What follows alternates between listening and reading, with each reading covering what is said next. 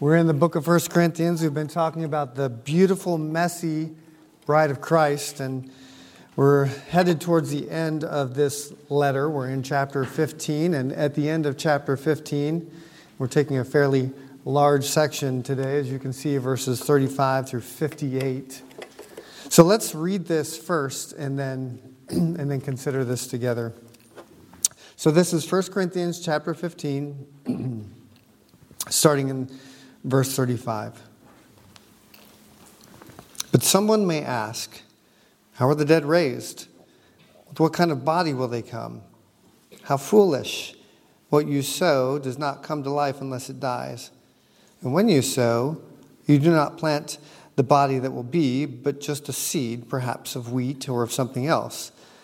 But God gives it a body as He has determined, and to each kind of seed He gives its own body.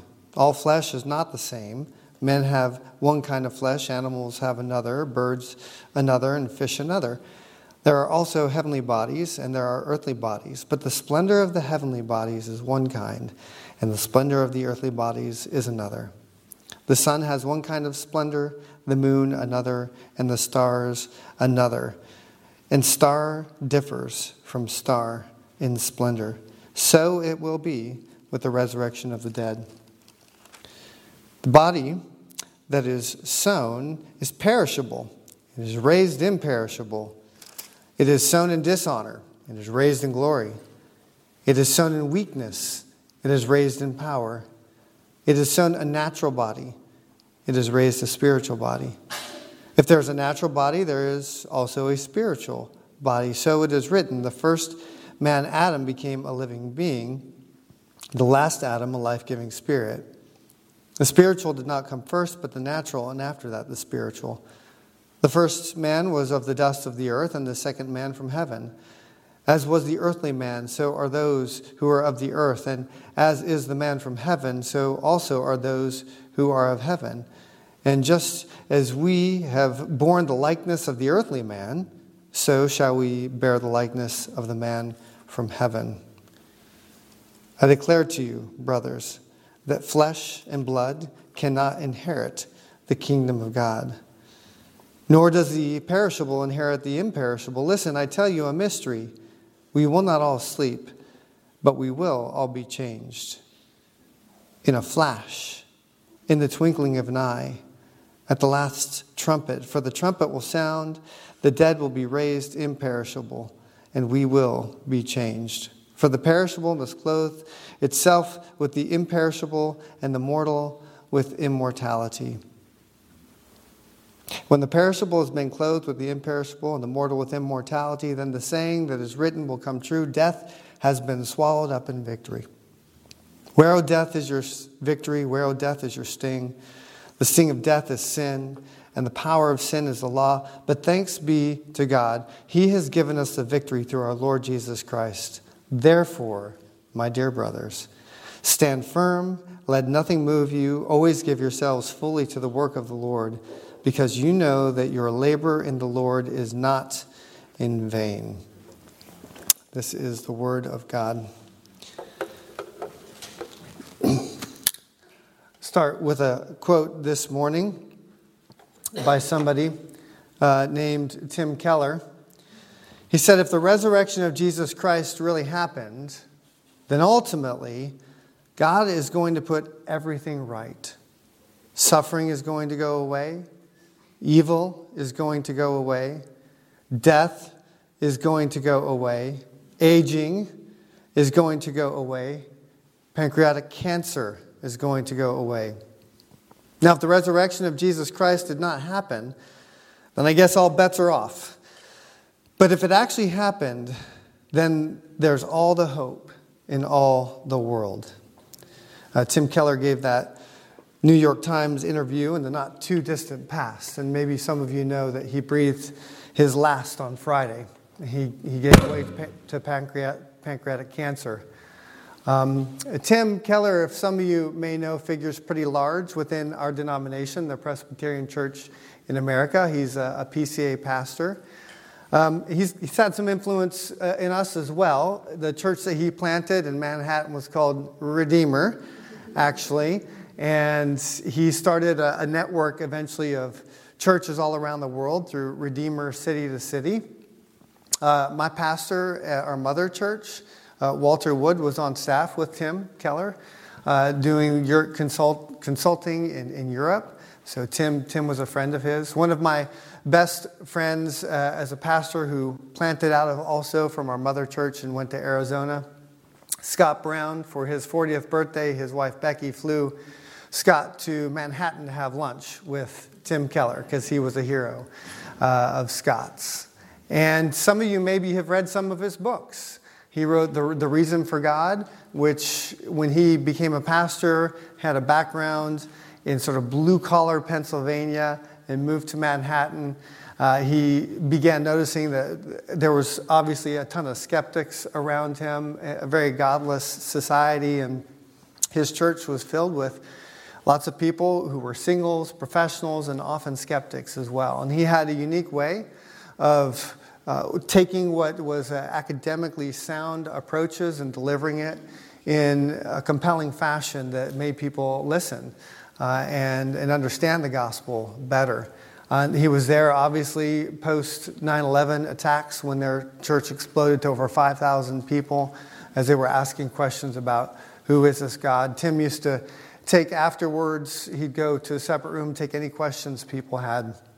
Very engaging. I remember seeing him speak at Google after The Reason for God came out. And so he was a, person who figured largely not just within our denomination, but really to the church at large, here in the States and all throughout the world. So I was sad on Friday and Saturday, and still a little sad uh, about that loss. And thinking a little bit, too, about how, as, as sad as I am about that, um, I was thinking as well uh, multiple times how in uh, Genesis, Exodus, Leviticus, Numbers, Deuteronomy, the first five books, Moses figures so large, and then he dies, doesn't quite get to the promised land, and Joshua's the new leader. God always has emerging leaders. His plan is way bigger than one particular person. But those people matter, and he had a unique influence, and I feel sad for myself, but also uh, I think it's a huge loss for, for the church at large. And I pray that the work that he started will continue. That's certainly what he wanted and what those who were uh, around him planned for as he was diagnosed three years ago with pancreatic cancer and has been battling it. Feels like at the very end it happened all very, very suddenly. But I want to tell you this morning that as sad as I may feel too, it's not without hope.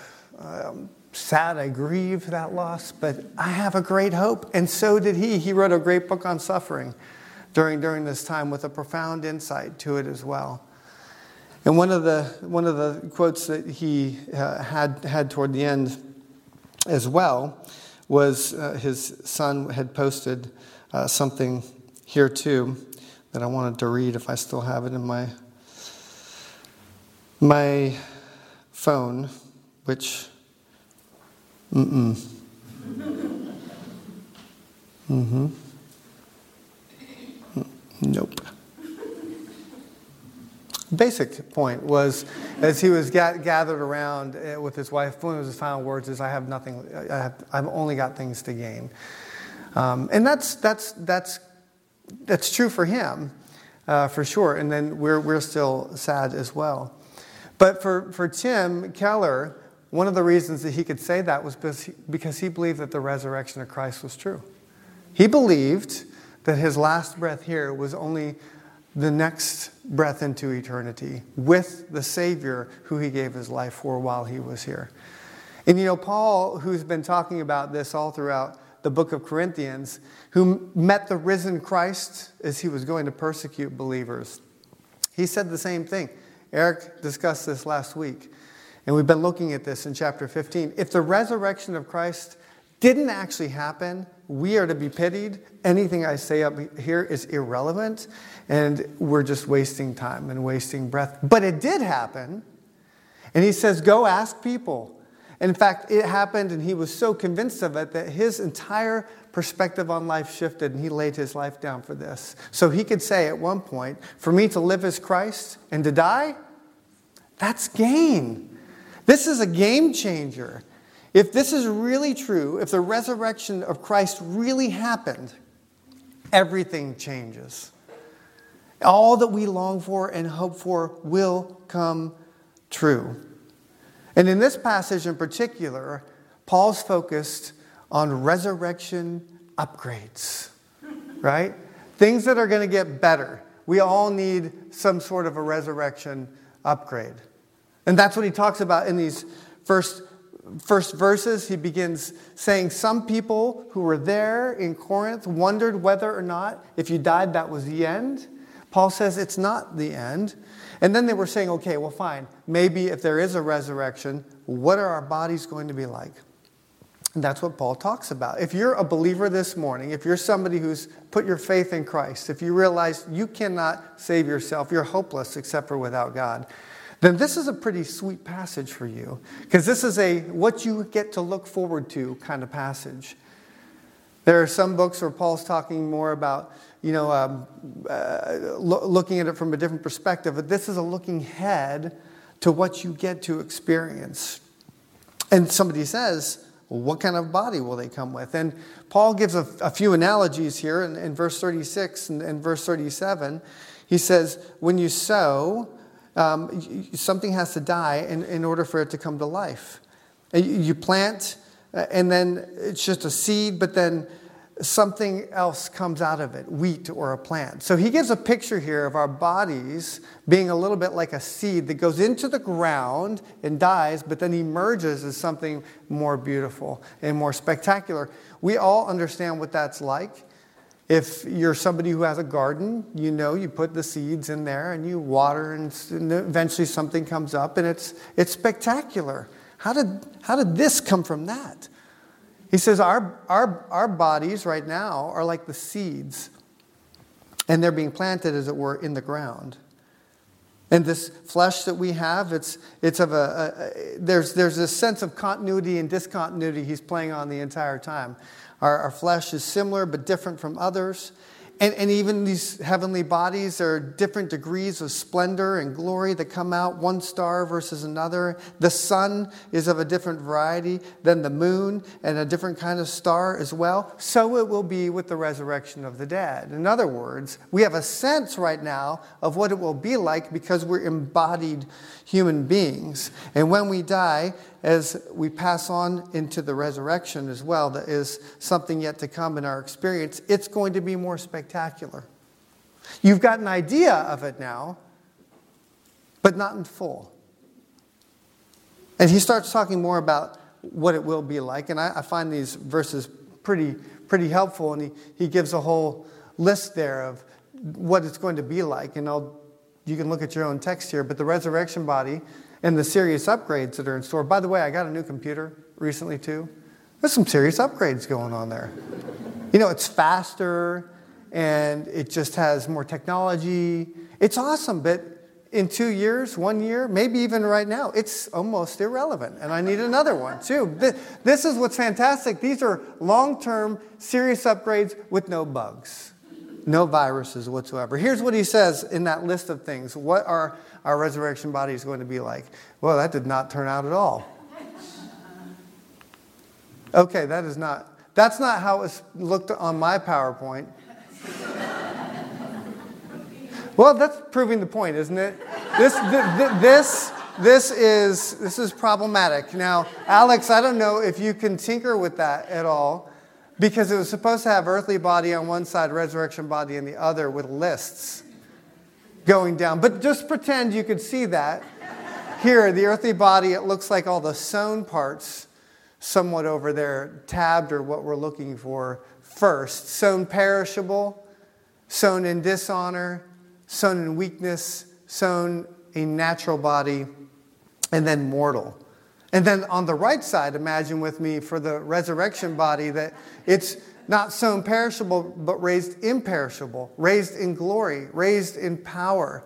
The likeness not of the earthly man, but of Christ who is from heaven and immortal.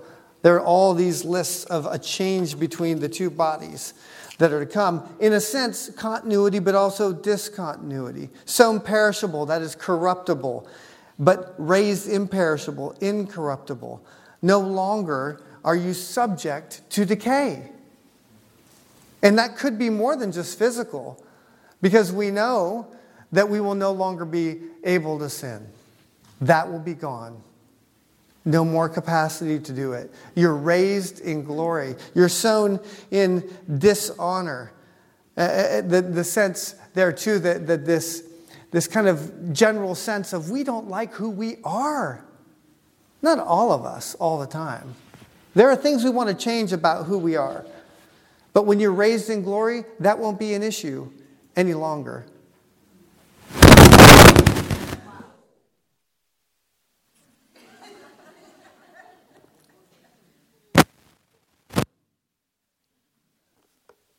Okay.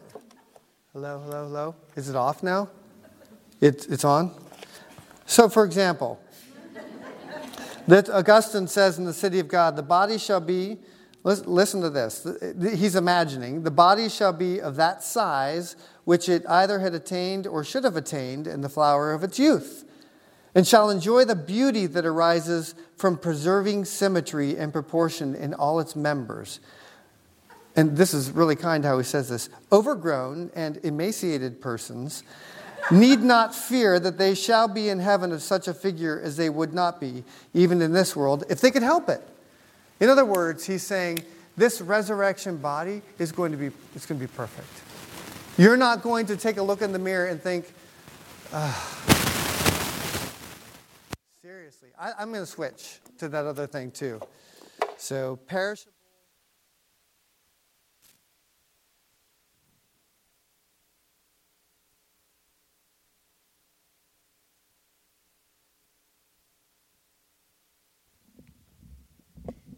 this is so funny because this is slowly descending too. I don't know if you've noticed, noticed, noticed, noticed that. But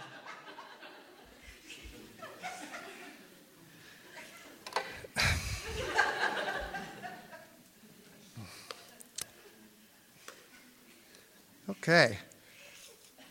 And th- this is actually from a book called Heaven by Randy Alcorn. Some of you may be familiar with this. He says, We won't gaze into the mirror wishing for a different nose or different cheeks, ears, or teeth. The sinless beauty of the inner person will overflow into the beauty of the outer person. We will feel neither insecurity nor arrogance. We won't attempt to hide or impress. We won't have to try to look beautiful. We will be beautiful. Look, doesn't that sound nice? I mean, nothing's going wrong. There's no more, immor- there's no more death. There's no more sin. Uh, there's no more sadness. There's no more crying. There's no more imperfections. There's no more uh, bedhead. I, I, don't know what it is. I mean, every, but everything, everything is as it should be. There's no more weaknesses. It's only power. It seems like this picture is of the vitality that we all long for. And somebody asks how much you bench press. You know, it's, I guess, whatever you would hope to bench press. And if you do more than the other person, nobody cares because you are all awesome. It's, it's this sense of being not so much like Adam, who's your federal head and, and brought misery and pain and suffering and sorrow, but Christ, who brought hope and life and light. That's all there is. There's no more. There's no more mortality. There's just immortality. There's not this sense of, of brokenness and hurt and harm and, and cancer or anything like that or aging. It's perfection. It's as it should be. It's, it's going back to the garden as it was designed before sin entered. That's what it will be like. There's no more shame, there's no more regret.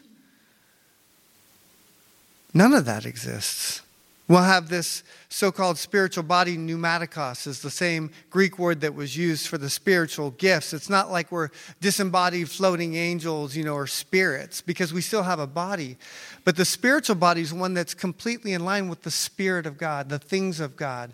And will be so glorious. Our physical bodies right now, if we were automatically in that presence, in this glorified state, would just disintegrate. We can't handle it. But we will have bodies that are like Christ then, similar to him. And we get some glimpses of what that's like. We already looked at the resurrection of Christ. in his glorified body. There was some continuity. There was still flesh. There was an awareness of character. But even Mary Magdalene didn't know who it was until he talked. So it seems there'll be some continuity of character and awareness, but something so glorious and spectacular that if we saw it now, we'd fall down and worship. That's you. That's you if you're in Christ. This is, this is what you have to look forward to. And that, that's Tim Keller. Now, I mean, when you die and you enter into what will be called eternity, it's not as if you're ticking off minutes. We're living on a time frame, and eternity can play some games with your mind a little bit. But if it, it always, it, once you enter into this eternal realm, it's almost simultaneous, it seems, that that resurrection day will come. There is something, an intermediate state, as some theologians call it, in 2 Corinthians 5, where we're sort of waiting, but I don't think there's a sense of waiting in time and looking at your watch. It's just like instantaneous. And that glory, then, for Tim and others who've gone before is almost as it were now. And we have to wait. See, we're getting the broad end of the deal, we're getting the short end of the stick as it were. And as great as this world and life may be, even the greatest possible thing is just a fraction of what is to come. That's what you have to hope for if you're in Christ. That is your future. That is, that is why when people die who are in Christ, we're sad and we mourn, but not without hope. That this is why we can rejoice at the same time as, as be sad. This is why when we have that day and we sing about it, when we breathe our last, it's just the beginning of something far greater. That is the hope if you are in Christ. Everything that you despise now will be taken away and everything will be good. I wonder, let's just brainstorm for a second. What are you looking forward to going away? What, do, what the resurrection body in this sense of things no longer. What are some of those things you think no longer? What? Fill in the blank. What? Pain. Pain. Uh, okay, weeds in the general category. What you define as a weed. What else? No more what? Injustice. No more injustice. And no more debate about what injustice is. It's all taken care of. No, what else? Violence. violence. No more violence. No more corruption. No more sorrow. I can do anything I want. That's right. No more dieting. That's it. That's it. You can. It, there's a feast going on. You don't have to calorie count. You don't have to keep track of your sleep hours. And th- I didn't get any REM last night. What else? No more what? Paint. Paint? Paint? Oh. Hate, big difference. Although some people may not like paint. No more hate. What else? Anxiety. Yes, no more anxiety. We, we tend to think in physical terms, no more mental, but no no more agony, no more depression, no more discouragement. Is that all you got? What else is there? No more fill in the blank. No more division. No more brokenness. No more broken relationships. What else? Say goodbye. No more saying goodbye. And we could go on and on. No more, no more just feeling tired. No more disappointment. No more missed targets and goals and broken hearts. You could go on and on. This is, this is your, this is what you have to look for forward to, a believer. You, you know why Paul's excited about this stuff? Because he has a pulse. if you live in a broken world and you read something like this and you believe it's true, this ought to stir in us a longing for heaven. It ought to stir in us a desire for that to come right now. It's okay. No wonder the Bible ends with, Come, Lord Jesus. Come right now. Even if you feel like, eh, it's okay, things are all right. Now, you might be somebody who feels like that. I'm not looking forward to that.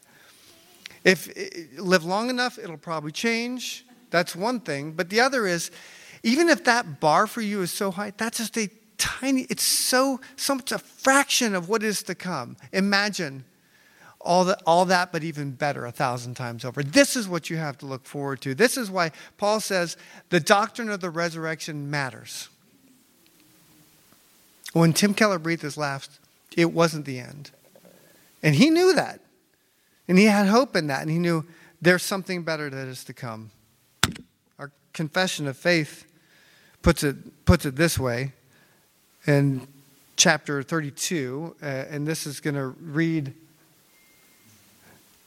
like um, some older English in some parts. But the bodies of men after death return to dust and see corruption, but their souls, which neither die nor sleep, having an immortal subsistence, immediately return to God who gave them. The souls of the righteous, being then made perfect in holiness, are received into the highest heavens, where they behold the face of God in light and glory waiting for the full redemption of their bodies. So, that time when they're raised from the dead. And the souls of the wicked are cast into hell, where they remain in torments and utter darkness, reserved for the judgment of that great day. Now, this is the, this is the other side of it. This is the hope of those who are in Christ and the sadness and the hopelessness of those who aren't. Besides these two places for souls separated from their bodies, the scripture acknowledges none. At the last day, such as are found alive shall not die, but be changed. And all the dead shall be raised up with the selfsame bodies and none other, although with different qualities, which shall be united again to their souls forever. So the framers of the confession acknowledge that we will be changed. But with the self-same bodies, there'll be some resemblances, but these are resurrection upgrades. This is everything that you've wanted coming true without any airbrushing. And these bodies will become like Jesus. And Paul goes on to say when the perishable has been clothed with the, per- with the imperishable, and the mortal with immortality, then the saying that is written will come true death has been swallowed up in victory. Where, O death, is your victory? Where, O death, is your sting? The sting of death is sin, and the power of sin is the law. But thanks be to God, He gives us the victory through our Lord Jesus Christ. You know, it's, it's incredible because this picture we've already talked about of resurrection victory, no more sin, no more death, that Paul has mentioned here is something that hopefully you get a sense of just in these previous verses is a longing that's something you want to look forward to. We long for that day when everything is as it should be. And even if you're somebody who maybe rejects God or the gospel or the Bible, my guess is you would like that to be true. And I think there's a reason why you want it to be true because God baked that into you. It resonates. We know something is wrong. One of the problems is when we try to fix it on our own and we try to come up, we have a savior complex and we can figure it out on our own, we can do it. There's different ways we've tried to do this throughout the years as human beings we feel like we've got it all fixed in ourselves, maybe just more education, a, a better government, a, a, health plan, or something, it always goes wrong because there's only one person who can actually fix it. He came in the person of Christ.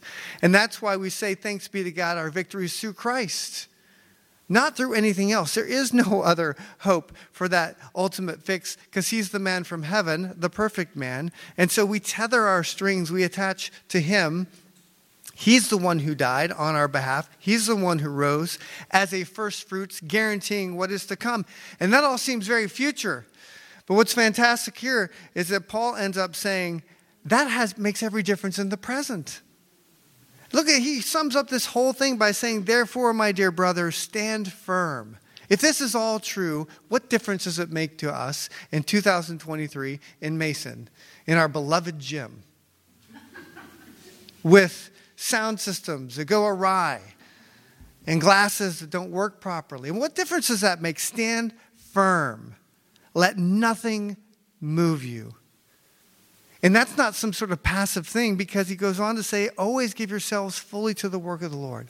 So the reality of the resurrection is an anchor for you to stand firm no matter what's happening around you. And it is a motivator as well to give yourselves fully to the work that the Lord has put in front of you. And that work that He's put in front of you isn't something that's going to come in the future, it's what's in front of you right now. And if you feel like what you're doing right now has of no value, is of no worth, and you just can't wait till it's finished, okay, that's a very human reality, and it's okay, admit it. But Paul wants you to hear, and so does God this morning apparently, your labor isn't in vain. It's not, it may seem like it, it is not. If you're in Christ, working on His behalf, nothing is vain. This is exactly how he started the chapter. He's used that word vain all throughout. And, and, and the message to you then, because of the reality of the resurrection of Christ, is that nothing you do is wasted. Nothing you do is wasted. Nothing. It may seem like it, or you may be confused about how it fits into God's grand scheme, but here is the assurance this morning your labor in the Lord is not in vain. And that is rooted in the reality of Christ's resurrection. And so, something that seems like death in God's kingdom is the pathway to life. Even if you feel like you're dying today, God is calling you into a richness of life. And here's another Keller quote Death used to be an executioner, but the gospel makes it only a gardener. Death used to be able to crush us. Now it only plants us in God's soil. So we grieve with hope. Wake up and be at peace. Laugh in the face of death. Sing for joy at what's coming. If you have Jesus by the hand, he's got you by his hand. You can sing. That's Tim in the face of pancreatic cancer and knowing that his earthly life was slipping away, he can sing. And so, based on that, here's some resurrection assurance this morning. Your labor in the Lord is not in vain. It isn't. In 2 Corinthians, Paul would talk about this again, too, to a group of people who felt like they were discouraged and they were just ready, sort of, to give up a little bit. He said, Therefore, do not lose heart, though outwardly we are wasting away, yet inwardly we are being renewed day by day. For our light and momentary troubles are achieving for us an eternal glory that far outweighs them all. That's pretty remarkable. We've talked about this in the not too distant past. Your troubles do have weight. And if you feel like you're crushed by them, on a relative scale to the glory to be revealed, they're just like chaff in the wind. They're almost like nothing. It doesn't mean they aren't, but by comparison to the glory that is to be revealed, in your resurrection body, in a fully restored kingdom with Christ reigning, it's like like nothing. The heaviest thing in your heart is the lightest weight by comparison. And that's what Paul says gives us strength not to lose heart, even when we feel crushed in despair. No wonder he says we need to fix our eyes not on what is seen, but on what is unseen. This kingdom that God is working that almost takes mustard seed form. When we feel like we're losing sight, we have to say, Lord, give me a vision here of what is to come. Because what I see, and when everything seems to work, work out according to plan, that's just temporary. But what's unseen is eternal, and that's what we're after. There's a song called My Jesus, My, uh, my Cross Have Taken, and I think of those words now. Haste thee on from grace to glory, armed by faith and winged by prayer God's eternal days before thee, God's own hand shall guide thee there. Soon shall close thy earthly mission, swift shall pass thy pilgrim days. Hope shall change to glad fruition, faith to sight, and prayer to praise. Faith to sight. You know, Tim preached a lot about the gospel. He, he did it in a way that was very understandable to many people. And part of that gospel was that Christ died so that you could live. And when you breathe your last, you will enter into glory with him. And no longer will that faith, that, that longing for things unseen, fixing things that uh, my eyes on things I can't see now, that is sight for him today. He sees it and he knows it and he's experiencing it. And that is encouragement to me, but I hope it is to you as well, because if you feel weighed down, You have a Savior who understands what that means. And He's dealt with it on the cross, but then rise, rising from the dead. And that is, for us, our anchor of hope to go forward no matter what may be in front of us. Father, I pray this morning for our hearts first, too. Maybe we are discouraged and feel like we are weary and losing hope. Would you fix our eyes again on the author and the perfecter of our faith, who for the joy set before us, before him, endured the cross, scorning its shame. And then he rose from the dead and he's seated at the right hand of God the Father. And he's interceding for us. He's praying for us now. He's praying for us. He's praying for the Keller family. He's praying for Redeemer Church in Manhattan. He's praying for the saints whose stories we don't know about. He's praying for C and Jivo and Saba who hopped on a plane to go to China for a while, and Lily who did the same this week. He's praying for each of us by name.